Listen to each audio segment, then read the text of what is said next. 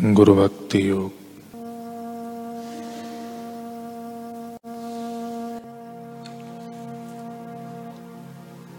गुरु भक्ति और गुरु सेवा साधना रूपी नौका की दो पतवारें हैं जो शिष्य को संसार सरिता के उस पार ले जाती है।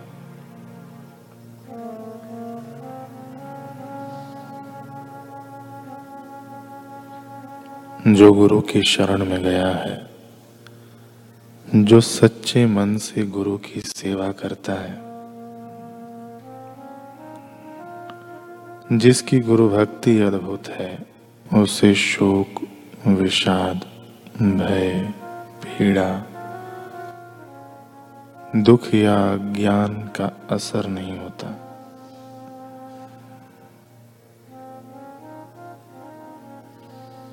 उसे तत्काल ईश्वर साक्षात्कार होता है।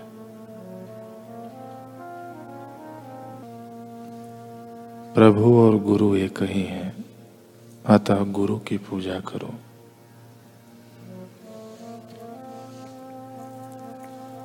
जिन्होंने जानने योग्य जाना है, जिन्होंने प्राप्त करने योग्य प्राप्त किया है, जो मार्ग दिखाने के लिए समर्थ हैं, ऐसे गुरु के चरण कमलों का आश्रय लेने वाले शिष्य को यूं मानना चाहिए कि मैं 3 गुना कृतार्थ हुआ हूं।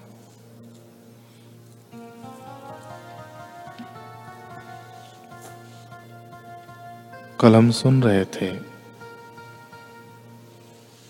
युक्तेश्वर गिरी जी का प्रसंग।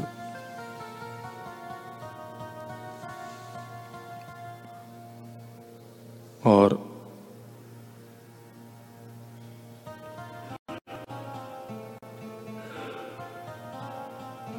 अफजल खान ने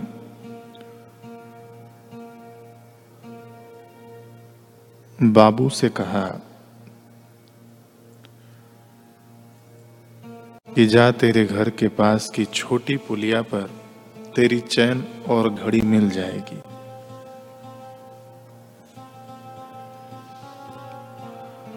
बाबू तीर की तरह दौड़ा। जब वापस आया तो उसके चेहरे पर मुस्कान थी, पर दोनों वस्तुओं को इस बार तिजोरी में रख कर आया था। घड़ी व चैन के बदले धन जाने से बाबू के मित्र अफजल को तिरस्कार की नजर से घूर रहे थे।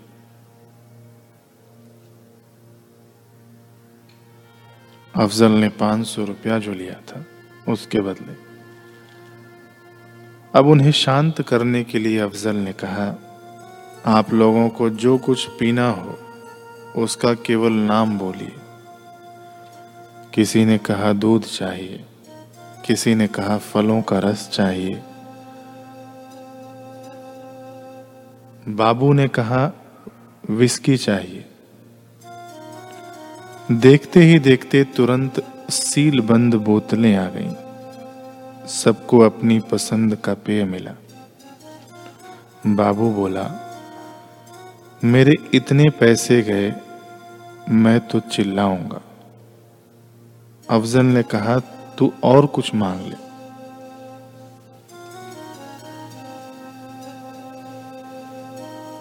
लेकिन चिल्लाना मत। बाबू ने कहा, हम सबको बढ़िया भोजन खिलाओ, सोने की थाली में, तब हम मानेंगे। अफजल ने कहा, क्या खाओगे? बाबू ने कहा, पूरा राजसी भोजन चाहिए। देखते ही देखते थालियों की खनखनाहट की आवाज आई। सोने की थालियां बिछ गईं, व्यंजन परोसे गए। जो भी 20-22 लोग थे, सबने भोजन कर लिया। पेट भी भरा, स्वाद भी आया। परमहंस योगानंद के गुरु बताते हैं कि फिर सभी लोग आराम करने के लिए बाहर जाने लगे तो पीछे मुड़कर देखा कि थालियों की बड़े जोर की खनखनाहट हो रही है। मानो कोई उन्हें एकत्र कर रहा हो। देखते ही देखते वे अदृश्य हो गई।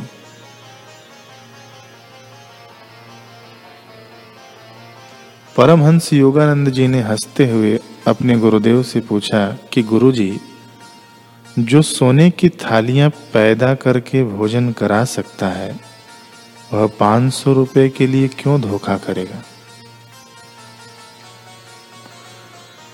युक्तेश्वर गिरी जी ने कहा कि अफजल आध्यात्मिक दृष्टि से बहुत उन्नत नहीं था, उसे गंदी आदतें थी।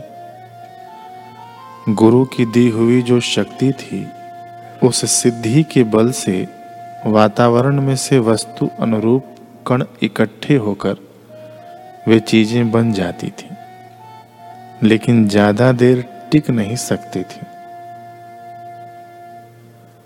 जिनको ऐहिक परिश्रम से बनाया कमाया जाता है वे रहती हैं, बाकी सिद्धियों के बल से बनी हुई चीजें अस्थायी होती हैं।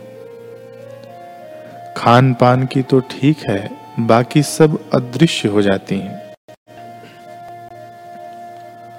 कुछ वर्षों बाद युक्तेश्वर गिरी जी के पास बाबू ने आकर समाचार पत्र दिखाया और कहा, यह लेख पढ़ो जिसमें अफजल ने अपनी गलतियों को स्वीकार किया है। उसमें लिखा था कि मैं एक समय बाजार से जा रहा था तो किसी कराहते हुए वृद्ध ने कहा, अफजल फकीर, मेरा लंगड़ापन ठीक कर दो। मैंने उसकी ओर देखा और कहा, तेरे हाथ में यह सोना? मैंने उसे स्पर्श किया और आगे बढ़ गया। देखते देखते वह सोना मैंने अपनी विद्या के बल से गायब कर दिया।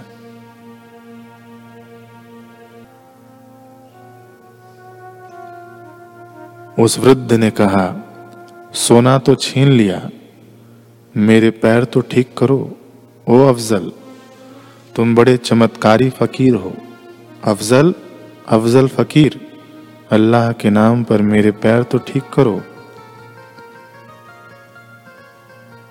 अफजल कहता है कि मैंने सुना अनसुना कर दिया। जब मैंने उसकी ओर कोई ध्यान नहीं दिया तब वह बुलंद आवाज में अधिकार पूर्वक कहने लगा, अफजल, क्या तूने मुझे नहीं पहचाना? यह तू क्या करता है?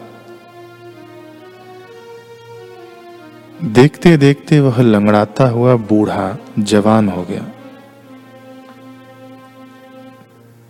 मैं दंग रह गया कि जिस सन्यासी ने मुझे दीक्षा दी थी, जो 300 साल पहले मुझे मिले थे, लंगड़े के रूप में ये वही महापुरुष है।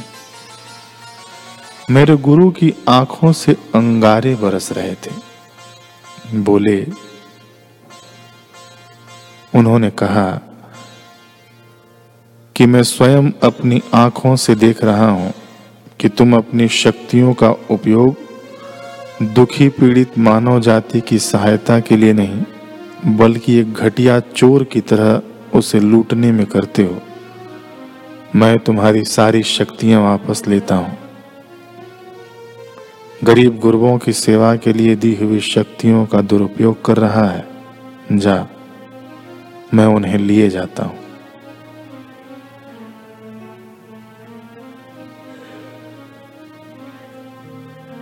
अफजल कहता है कि फिर मैंने अपनी शक्ति को पुकारा या करने को कहा तो कुछ नहीं हुआ।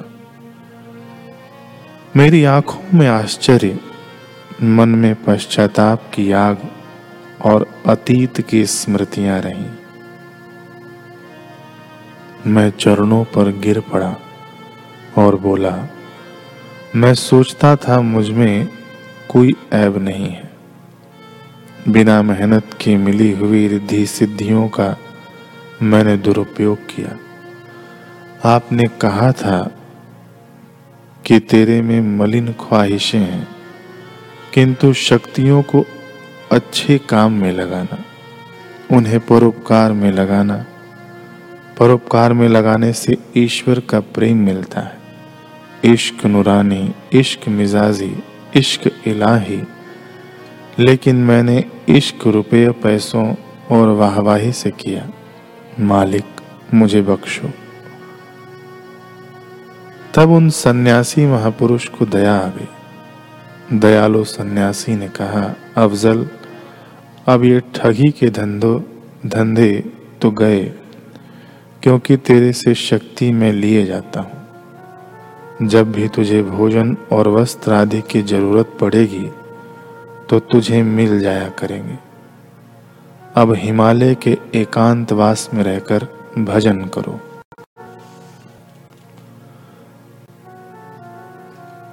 अफजल ने कहा, मालिक, अब वही करूंगा। तो ईश्वर के प्रेम के सिवाय, आत्म सुख के सिवाय सब व्यर्थ है। किसी से छीना झपटी करो या कमा कर भी संसार के भोग भोगो, अंत में विनाश है। लेकिन प्रेम स्वरूप परमात्मा को पाओ तो प्रेम बढ़ता जाता है, ज्ञान बढ़ता जाता है, रस बढ़ता जाता है। लेकिन ये सब तभी होगा जब आप गुरु से वफादार हो।